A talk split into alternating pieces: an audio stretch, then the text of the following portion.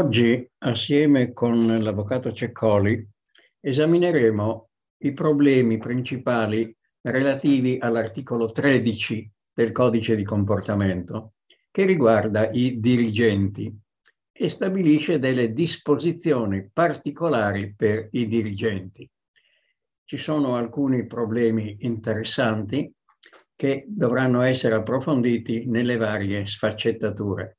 Ma innanzitutto vorrei dare una primissima indicazione, poi sentiremo anche la collega Ceccoli, sul dirigente. Se cominciamo ad analizzare la parola dirigente, vediamo che il significato è quello di un soggetto che dirige, che dà un indirizzo. Ma il punto principale è che questa direzione del dirigente riguarda sia l'attività, ma specialmente anche la parte organizzativa.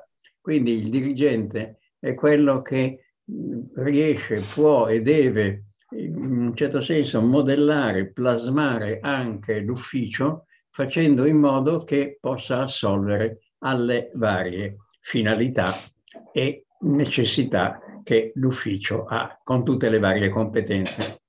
Quindi il dirigente non soltanto dirige, comanda in senso lato, ma ha delle, delle funzioni particolari sia sulle varie attività, ma specialmente sull'organizzazione.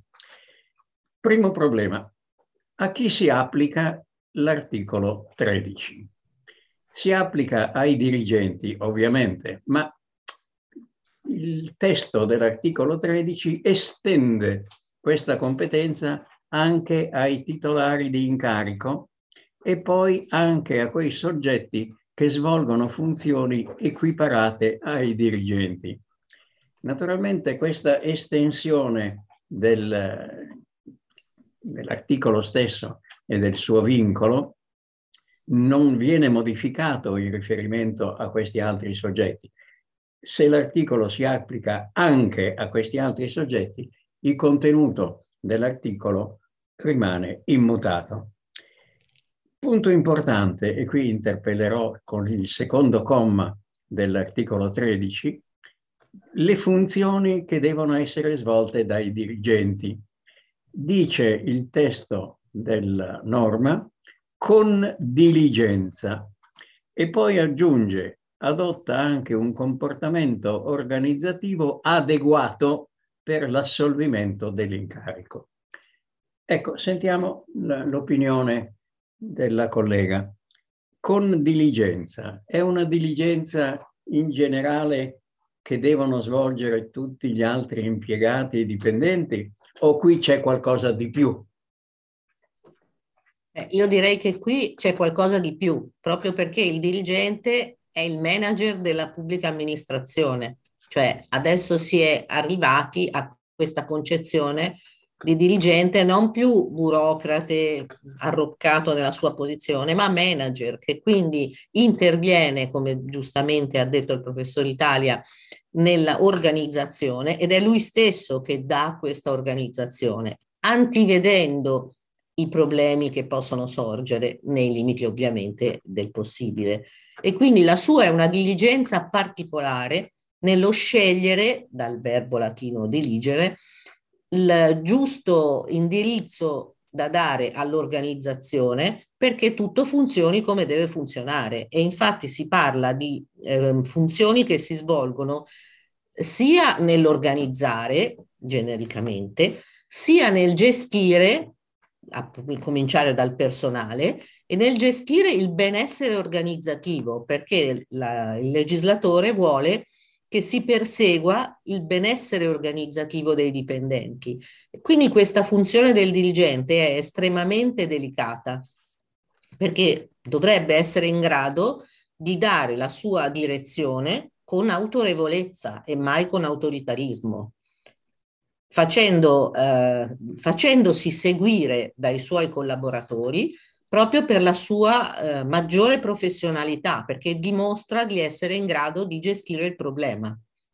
Concordo con quanto è stato puntualmente precisato. Pongo però un'obiezione in modo da poter scavare di più il contenuto della norma. Si dice che il dirigente adotta un comportamento organizzativo adeguato per l'assolvimento dell'incarico. Chi valuta sopra questa adeguatezza, su questa corrispondenza, praticamente su questa buona amministrazione organizzativa?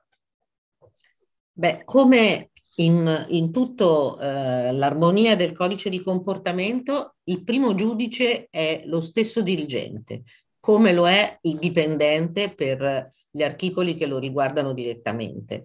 Poi naturalmente esiste una scala gerarchica e quindi la valutazione del dirigente è soggetta al proprio dirigente superiore e quindi sarà lui che valuterà anche in relazione ai risultati raggiunti dal dirigente, che infatti percepisce una specifica indennità di risultato proprio perché la consegue solo se il risultato lo raggiunge e in una certa percentuale, quindi darà una valutazione del dirigente che è anche egli sottoposto a quelle norme sulla valutazione del personale che riguardano sia i dipendenti, la cui valutazione viene svolta dallo stesso dirigente eh, sovraordinato, sia i dirigenti, la cui valutazione viene svolta dai dirigenti adesso sovraordinati.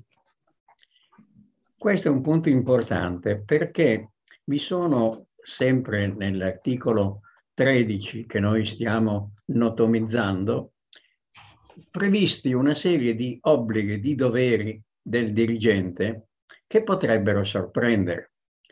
Il dirigente deve comunicare le partecipazioni azionarie che ha e gli interessi finanziari che possano porlo in contrasto, con, con, quindi in conflitto di interessi non soltanto con se stesso, ma con parenti o affini o coniugi o conviventi che possano esercitare, che esercitano nel caso attività politiche, professionali ed economiche. Quindi in un certo senso il dirigente deve essere trasparente anche sotto questo profilo. Ma qualcuno potrebbe dire, ma questo obbligo è valido, stabilito da una norma regolamentare? Perché in fondo si stabilisce qualche cosa che incide anche sull'aspetto economico del dirigente. Non doveva essere stabilito con una legge? È sufficiente questo regolamento, chiamato pomposamente codice di comportamento? Beh, in realtà anche questo, questo comma riprende l'articolo sei che abbiamo già commentato, che interessava i dipendenti in generale, e rientra nel concetto di trasparenza di cui abbiamo già parlato, quella casa di vetro in cui si vuole trasformare la pubblica amministrazione, e quindi si riallaccia alla normativa di cui al decreto legislativo trentatré del duemilatredici, quindi ha comunque anche un fondamento legislativo. Oltretutto si eh, connette al problema del grande problema del conflitto di interessi, che abbiamo visto vuole essere non solo limitato ma proprio escluso dal codice di comportamento in numerosi articoli, quindi è tutto finalizzato a che la, l'azione amministrativa sia imparziale e eh, svolta nell'esclusivo interesse pubblico. Ci sono però, io faccio un po' adesso il controcanto per variare la solidità delle norme di questo regolamento. La norma, siamo sempre nell'articolo tredici, comma quattro, prevede che queste persone con cui il dirigente può essere in contatto o che hanno rapporti di parentela o di affinità debbano essere, debbano avere contatti frequenti con l'ufficio che egli dirige. Questa frequenza di contatti cosa vuol dire? Una continuità. È sufficiente uno o due contatti? Beh, a mio parere non deve essere un contatto occasionale, che è il contrario del contatto frequente, cioè deve essere un contatto abituale, che si svolge abitualmente, diversamente il singolo contatto non avrebbe rilievo. Molto bene. Aggiungasi che sempre nella norma che stiamo esaminando c'è un punto importante, che il dirigente deve anche far vedere la propria dichiarazione dei redditi. Questo viene a essere giustificato sempre nell'ambito di quella trasparenza di cui si è parlato.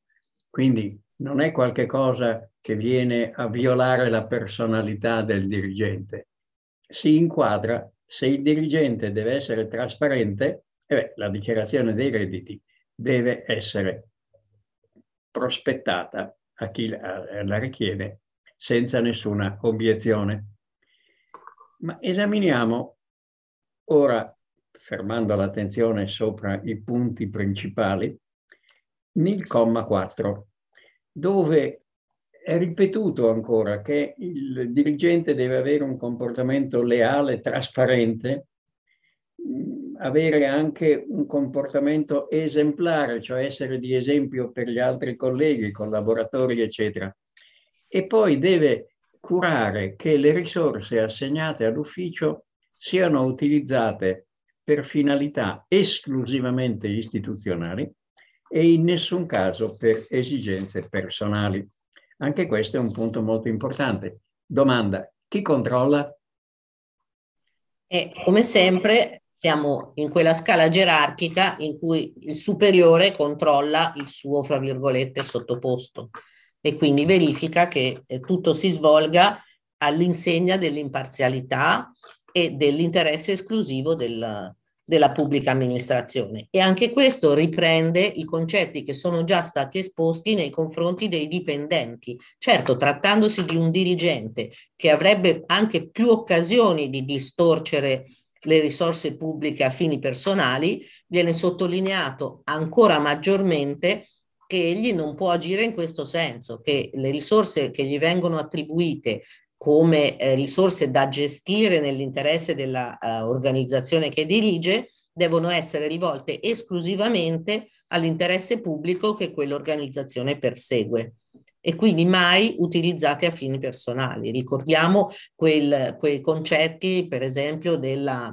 macchina di servizio che deve essere utilizzata soltanto per raggiungere scopi istituzionali e non per portare la moglie a fare la spesa e così via. Quindi lo stesso vale, ne abbiamo parlato, ma possiamo ancora ribadire questo concetto per quanto concerne l'attrezzatura dell'ufficio, che potrebbe, a giudizio di qualche dirigente che si sente molto importante, essere strutturato e anche ammobiliato in termini faraonici. Sto volutamente esagerando. In questo modo, questo sarebbe vietato dal codice di comportamento, con tutta una serie di conseguenze. Facciamo quindi l'esempio che il dirigente abbia voluto prendere una poltrona eh, tipo Luigi quindicesimo, che piuttosto costosa perché è un oggetto di antiquariato. Chi deve intervenire di fronte a questo esempio un po' banale che ho voluto prospettare? Beh, qui addirittura si potrebbero ravvisare gli estremi della responsabilità erariale, perché ha speso denaro pubblico per comprarsi questa poltrona. Quindi potrebbe risponderne davanti alla Corte dei Conti, che potrebbe eh, chiedergli il risarcimento del danno subito dall'amministrazione, perché il, appunto, ripetiamo, il denaro che gli viene messo a disposizione non viene messo a disposizione al dirigente in quanto tale, ma al dirigente in quanto responsabile di una struttura che persegue un fine e deve essere utilizzato per realizzare quel fine e nient'altro. Non potrebbe questo eventuale dirigente difendersi dicendo: ma io ho voluto fare in modo che l'ufficio abbia una sua dignità, anche esteriore, e quindi ho voluto fare in modo che questa cosa eh, possa servire per la pubblica amministrazione. E potrebbe ancora questo ipotetico dirigente dire: non vale questa cosa solo per me, eh, la famosa poltrona vale anche per i dirigenti futuri, quindi questa cosa è stata fatta nell'interesse dell'amministrazione. Questa eventuale difesa del dirigente sarebbe fragile a suo giudizio? Assolutamente sì, perché naturalmente è vero che si deve rispettare un certo decoro, che l'ufficio deve essere attrezzato in maniera adeguata, ma tutto ciò nei limiti della ragionevolezza e non della, del voluttuario. Chiaramente quello sarebbe solo un bene voluttuario e quindi da non acquistare. Come del resto il dirigente e anche il dipendente non può personalizzare l'ufficio oltre determinati limiti. Mi viene in mente una sentenza in cui un dipendente è stato condannato perché aveva fisso un calendario delle forze armate risalente negli anni all'epoca mussoliniana, che rappresentava proprio l'immagine di Mussolini, che era messo in mezzo alla parete, e il Consiglio di Stato lo ha eh, ritenuto legittima la sanzione che gli era stata irrogata, perché questo eh, contravveniva a tutte le norme sul divieto di apologia del fascismo e quant'altro, anche se questo era avvenuto all'interno di un ufficio. Tra l'altro l'ufficio era aperto al pubblico e quindi si diceva non potevi esporre questo calendario neppure se era delle forze armate degli anni, appunto, degli anni trenta, insomma. Poniamo un altro caso su cui non mi pare che ci sia stata fino adesso giurisprudenza, che un dirigente invece di esporre un calendario di epoca fascista esponga in termini piuttosto estremi e esagerati l'immagine di uno sportivo, di un calciatore famoso, e con questo in un certo senso dà all'ufficio una caratterizzazione sportiva ma anche forse un po' esagerata. Potrebbe farlo, qui non c'entra il problema dell'apologia di fascismo o altro, è però sarebbe una un'immagine di un calciatore o di un altro sportivo che blocca, ferma una parete dell'ufficio. A suo giudizio... Beh, anche... Anche questo forse distoglie l'attenzione da quello che è il fine di quell'ufficio, che non è certamente, a meno che non si trattasse di un uh, ufficio della Milano Sport, faccio un esempio, Vabbè, in cui forse ci potrebbe essere una giustificazione, ma in un ufficio pubblico che ha fini diversi, sottolineare così tanto il solo fine sportivo distoglierebbe dagli altri fini, quindi direi che no, non sarebbe corretto nemmeno... Può essere giustificato, anzi ritengo che sia giustificato, la foto del figlio sulla scrivania, della moglie sulla scrivania, del marito. Questo rientra tutto nei canoni, diciamo, della normalità, ma l'eccessivo è sempre... Potrebbe essere, a suo giudizio, esposta nell'ufficio un'immagine religiosa. Beh, anche questo, il, lo Stato è laico, quindi anche questo abbiamo sentito quante, quante diatribe ci sono state sul crocefisso nelle aule scolastiche. Quindi. E che ci sono ancora poi. Esatto. Ma indipendentemente dal crocefisso, immaginiamo che l'ufficio eh, sia collocato in una città e il dipendente, il dirigente dell'ufficio voglia mettere l'immagine del patrono della città. Sarebbe... Beh, anche questo eh, dipende da quanto risalto dà a questa immagine, cioè se è un semplice quadretto che rimane può essere anche giustificato. Certo, se tutto viene puntato su questa immagine religiosa non mi pare che ci sia quella giusta correttezza che ci deve essere. Condivido questo aspetto, che potrebbe sollevare ovviamente opinioni diverse e polemiche. Fermiamo l'attenzione sul comma cinque di questo lungo e complesso articolo tredici. Il comma cinque riprende quanto è già stato anticipato, questa espressione un po' singolare, il benessere organizzativo della struttura. La parola benessere mh, di solito viene utilizzata per problemi di carattere fisico, benessere termale o altro. Cosa vuol dire benessere organizzativo a suo giudizio? Beh, è qualcosa di più del solo benessere fisico, perché sul benessere fisico dei dipendenti intervengono tutte le norme sulla sicurezza che devono essere comunque rispettate, perché ovviamente il lavoratore deve essere, eh, deve lavorare in un ambiente sicuro che non gli crei pericoli per la propria incolumità.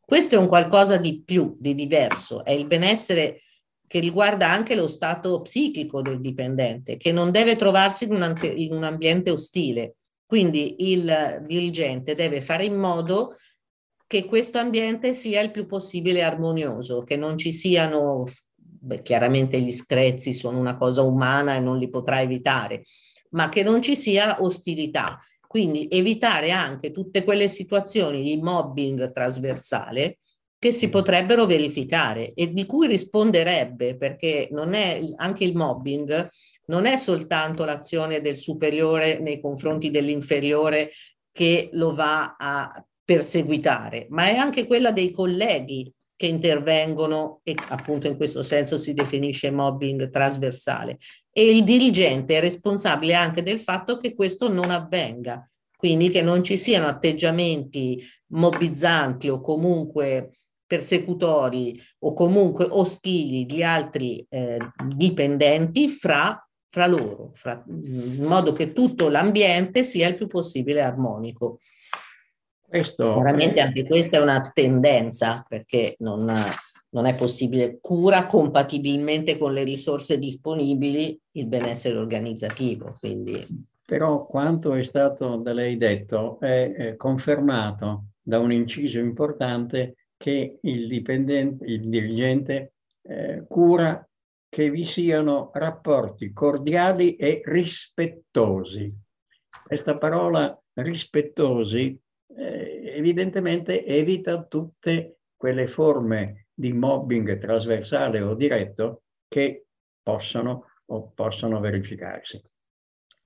Questo quindi è un punto importante. Il benessere organizzativo non è facile da raggiungere, però bisogna sempre, è una tendenza, bisogna curare per affinché tutto questo sia fatto. Anche l'articolo, il comma sei dell'articolo tredici fa sorgere qualche problema. Assegnazione delle pratiche. Molte volte si lamenta il fatto che la pubblica amministrazione non sia veloce.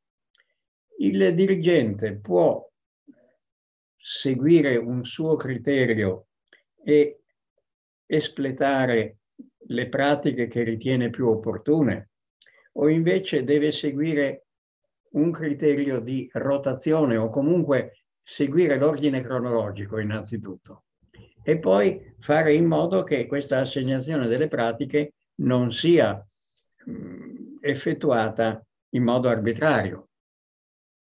Sicuramente, e infatti anche l'articolo precisa che deve dare, affidare gli incarichi in base alla professionalità e quindi valutando anche quale sia il collaboratore che meglio espleterà quel singolo incarico, secondo però per quanto possibile criteri di rotazione. Quindi non è che se un dipendente è più preparato, più veloce, più bravo degli altri, farà tutto lui e gli altri si adagiano in una bella situazione di tranquillità, perché comunque ci devono essere dei carichi di lavoro, cosa che è difficilissima individuare, perché la singola pratica può valere, fra virgolette, molto più di un'altra, e quindi anche il dire avete due pratiche a testa non significa avere lo stesso carico di lavoro. Certo. Perché una singola pratica può comportare un dispendio di energie che è il triplo rispetto a un'altra, e quindi avere due pratiche ciascuno può significare che uno ne ha sei, perché ciascuna vale tre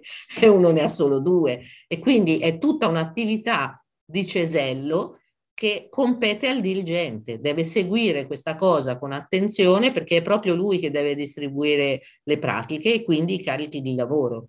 E gli si richiede questa attenzione in modo che tutto sia efficiente, senza che ci siano soggetti troppo gravati e altri troppo alleggeriti.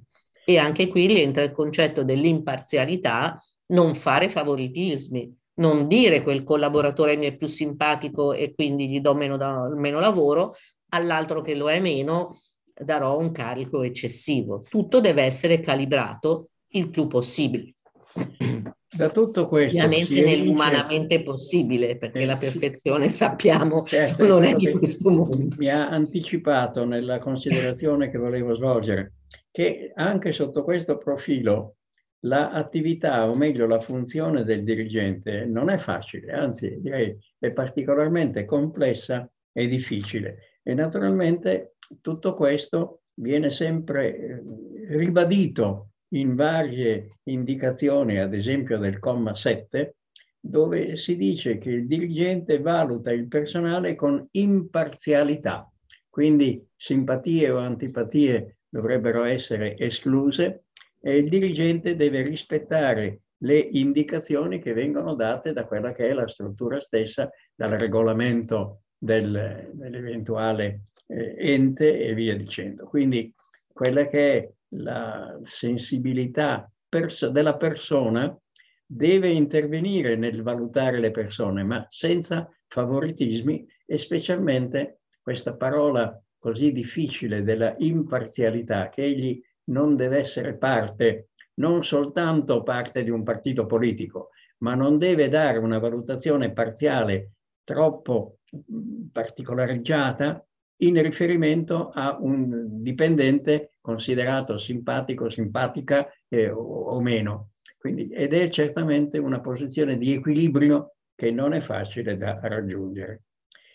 Nel e a questo comma... fine, se posso intervenire, certo. Ci ricordiamo ancora quella norma, l'articolo quattro sul regali, che diceva espressamente che non, non è consentito fare regali al superiore né sollecitare regali, proprio perché anche questo do, potrebbe essere un metro di poi utilizzato nella valutazione. Ho ricevuto un bel regalo, come faccio adesso a dare una valutazione negativa? Ecco, proprio per evitare che succedano o possano verificarsi questi fenomeni, è stato posto anche quel divieto. Quindi proprio è curata moltissimo questa, questa posizione del dirigente, ed è vero che è difficilissima. Divieto che vale anche per il figlio o la figlia del dirigente, che magari si deve sposare o altro? E come no, certo, vale anche in questo senso, perché è ovvio che l'interesse personale si può estendere all'interesse familiare e quindi non si può ingraziarsi il dirigente a, con una forza di regali, bisogna farlo con il proprio lavoro corretto e svolto accuratamente. Molto bene. Abbiamo nel comma otto e nove dei problemi più rilevanti e importanti. Quando il dirigente è a conoscenza di un illecito. Questo è un punto importante. Cosa deve fare? Innanzitutto è una conoscenza. Come deve essere questa conoscenza? È un sentito dire, un sospetto, o invece ci vuole qualche elemento su cui basare questa sua, appunto, conoscere, avere proprio una visione completa? Perché la conoscenza di un illecito determina il dovere di attivare e concludere il procedimento disciplinare. Quindi tutto questo viene collegato con questa conoscenza. Come deve essere la conoscenza? Eh, allora, la conoscenza secondo me non può essere chiaramente superficiale o per sentito dire, e questo mai. Poi dovrà essere più o meno puntuale, a seconda che l'irrogazione della sanzione rientri direttamente nella competenza del dirigente oppure sia competenza dell'ufficio procedimenti disciplinari. Certo, e in bene. Questo senso soccorre sempre il testo unico del pubblico impiego. Dopo l'ultima riforma Madia, la competenza esclusiva, diciamo, del dirigente nell'irrogare le sanzioni è stata limitata al solo rimprovero scritto. Quindi soltanto quando ritenga che la sanzione possa essere eh, adeguata, quella del rimprovero scritto, allora dovrà avere una conoscenza qualificata e svolgere completamente il procedimento disciplinare arrivando ad irrogare la sanzione. Quando invece si tratti di un illecito che potrebbe comportare l'applicazione di una sanzione più grave e quindi una questione più complessa, dovrà averne una conoscenza, a mio parere, senz'altro non legata al semplice pettegolezzo, ma che potrà essere non così completa da quanto sarebbe necessaria per lo svolgimento del procedimento disciplinare, perché egli sarà tenuto a segnalare questo illecito all'ufficio procedimenti disciplinari e sarà quell'ufficio a dover acquisire una conoscenza qualificata. Solo nel momento in cui avrà una conoscenza qualificata avvierà il procedimento disciplinare. Quindi ritengo che sia un pochino graduata anche la conoscenza da parte del dirigente. Però il fatto di avere avuto un rimprovero scritto, che conseguenze può comportare per il, la carriera, chiamiamo così, di un dipendente che riceve un rimprovero scritto? Qualcuno potrebbe dire, vabbè, il rimprovero scritto rimane lì, mh, come se non ci fosse. È così o invece tutto questo fa parte di quella che è la... lo sviluppo dell'attività del dipendente stesso? No, rientra anche questo in tutto questo sviluppo, perché anche il rimprovero scritto, perfino il rimprovero orale, anche se mi sono sempre chiesta come faccia a, ad arrivarci, ma rientra, eh, viene conservato nel fascicolo personale del dipendente, eh, rileva ai fini della recidiva, e quindi più rimproveri scritti possono poi determinare l'aggravamento di una sanzione successiva nei tre anni, perché dopo tre anni la recidiva non ha più efficacia, e quindi ha sicuramente un suo rilievo, anche per esempio per delle progressioni economiche che potrebbero nell'organizzazione dell'ente essere previste solo per coloro che non abbiano mai avuto procedimenti disciplinari. Quindi anche un semplice rimprovero scritto è la conseguenza di un procedimento disciplinare svolto all'interno della struttura e può avere delle conseguenze. Quindi, tant'è che ci sono state delle cause in cui il dipendente ha impugnato il rimprovero scritto, ritenendolo evidentemente un qualcosa di mh, grave che necessitava di una sua sollecitazione del giudice per cercare di rimuoverlo. Perché quindi incide sulla carriera, non è una farfallina sì, che si no, sposta non, non è una passeggiata nemmeno il rimprovero scritto. C- certamente, certamente. Un altro problema, e questo forse ancora più delicato, è l'ipotesi che sia un dipendente a segnalare al dirigente che è intervenuta qualche cosa che non va, o meglio, un illecito.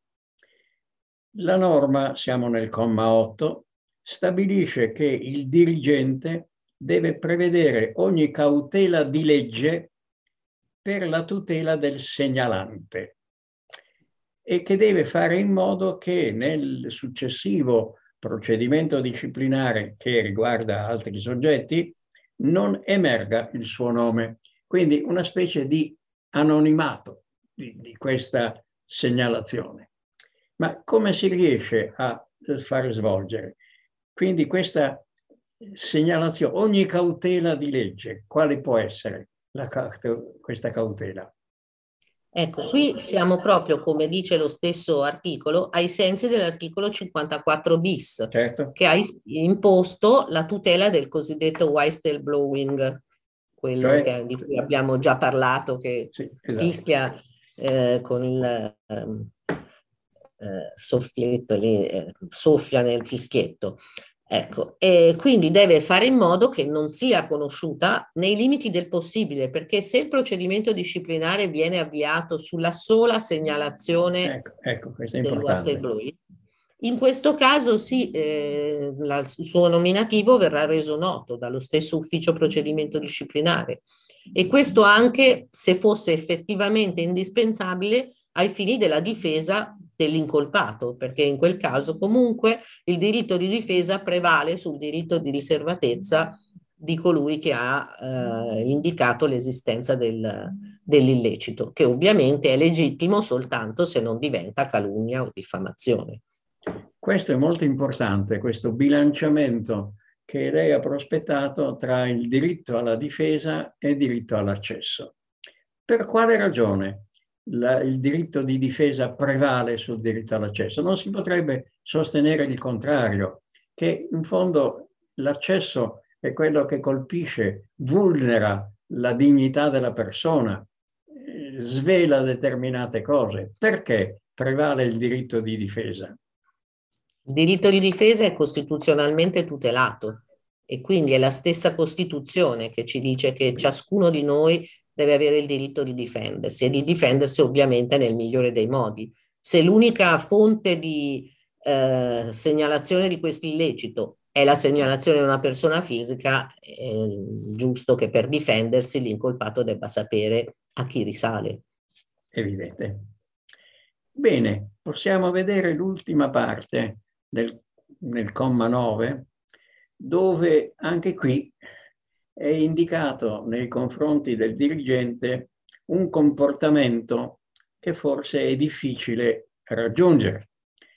Il dirigente evita che notizie non rispondenti al vero sull'organizzazione, sopra varie altre cose, possano diffondersi.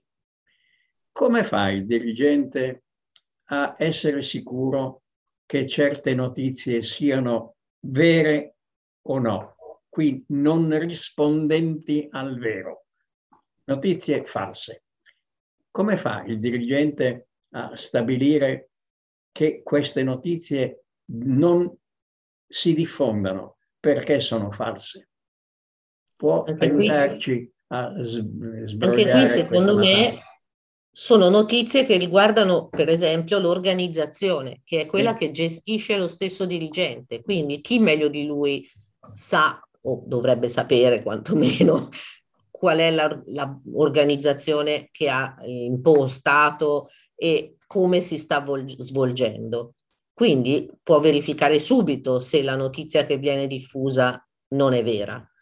Naturalmente tutto ciò, lo dice anche l'articolo, è nei limiti delle sue possibilità, perché non si può pretendere che conosca appieno tutta la situazione. Pensiamo anche a strutture ben articolate dove ci sono eh, tanti sotto mh, settori, uffici di, di grado inferiore che magari sono eh, più, hanno maggiore autonomia, o comunque tanti dipendenti. Non, non si chiede al dirigente di conoscere la situazione complessiva nei minimi dettagli, però quantomeno nelle sue linee generali o quantomeno nei limiti delle sue possibilità, il dirigente che sa qual è l'organizzazione che si sta conducendo, quali sono le attività che vengono svolte e come lavorano i dipendenti, perché se avesse sentore di un illecito commesso da un dipendente avrebbe già dovuto segnalarlo ai sensi del comma precedente.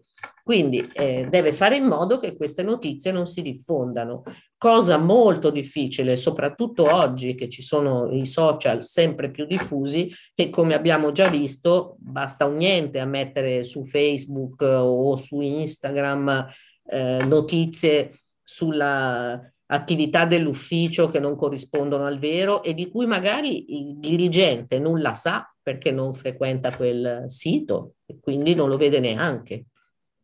Però la sua attività, nei limiti del possibile, deve essere volta a che il buon nome della pubblica amministrazione non venga scalfito. Però il comma nove, oltre a quanto giustamente è stato detto, prevede anche l'ipotesi opposta, cioè che il dirigente deve favorire la diffusione della conoscenza di quelle notizie che possono rafforzare il senso di fiducia verso l'amministrazione. Domanda: il dirigente deve farsi oggetto di propaganda positiva, ovviamente, per l'amministrazione di cui lui fa parte? Questa eh, forse... favorire la conoscenza per in modo che rafforzi, quindi significa già una cosa solida, rafforzare il senso di fiducia verso l'amministrazione. Non c'è qualche contraddizione in tutto questo? Beh, io credo che proprio una propaganda attiva, in cui c'è anche un dispendio di risorse economiche, debba essere valutata con attenzione. Però il fatto di fare in modo che si sappia che la pubblica amministrazione funziona, contrastando quel concetto preconcetto che la pubblica amministrazione sbaglia sempre, è una... un'attività che si richiede al dirigente, perché è giusto che si sappia che quell'ufficio sta agendo in maniera corretta, così come si dà tanto risalto agli uffici che non agiscono in tale maniera. Ecco, quindi in questo senso io credo che anche una diffusione di notizie positive sia corretta. Oltretutto la diffusione di informazione, a mio parere, dovrebbe essere sempre e comunque favorita, perché l'informazione è cultura e quindi è giusto che si, si conoscano i dati e, e si sappia come funzionano le cose. Quindi il dirigente deve fare questo non per un ipotetico spirito di corpo, della, bensì in rispetto di quello che è l'articolo costituzionale che prevede l'imparzialità e il buon andamento dell'amministrazione. Quindi è sulla base di questo che si giustifica quanto giustamente è stato detto da parte della collega. Bene, abbiamo quindi visto, sia pure in termini dei problemi principali, quanto prevede l'articolo tredici del codice di comportamento. E quindi possiamo concludere oggi questa nostra conversazione e proseguiremo in seguito, seguendo l'ordine numerico, con l'esame poi dell'articolo successivo.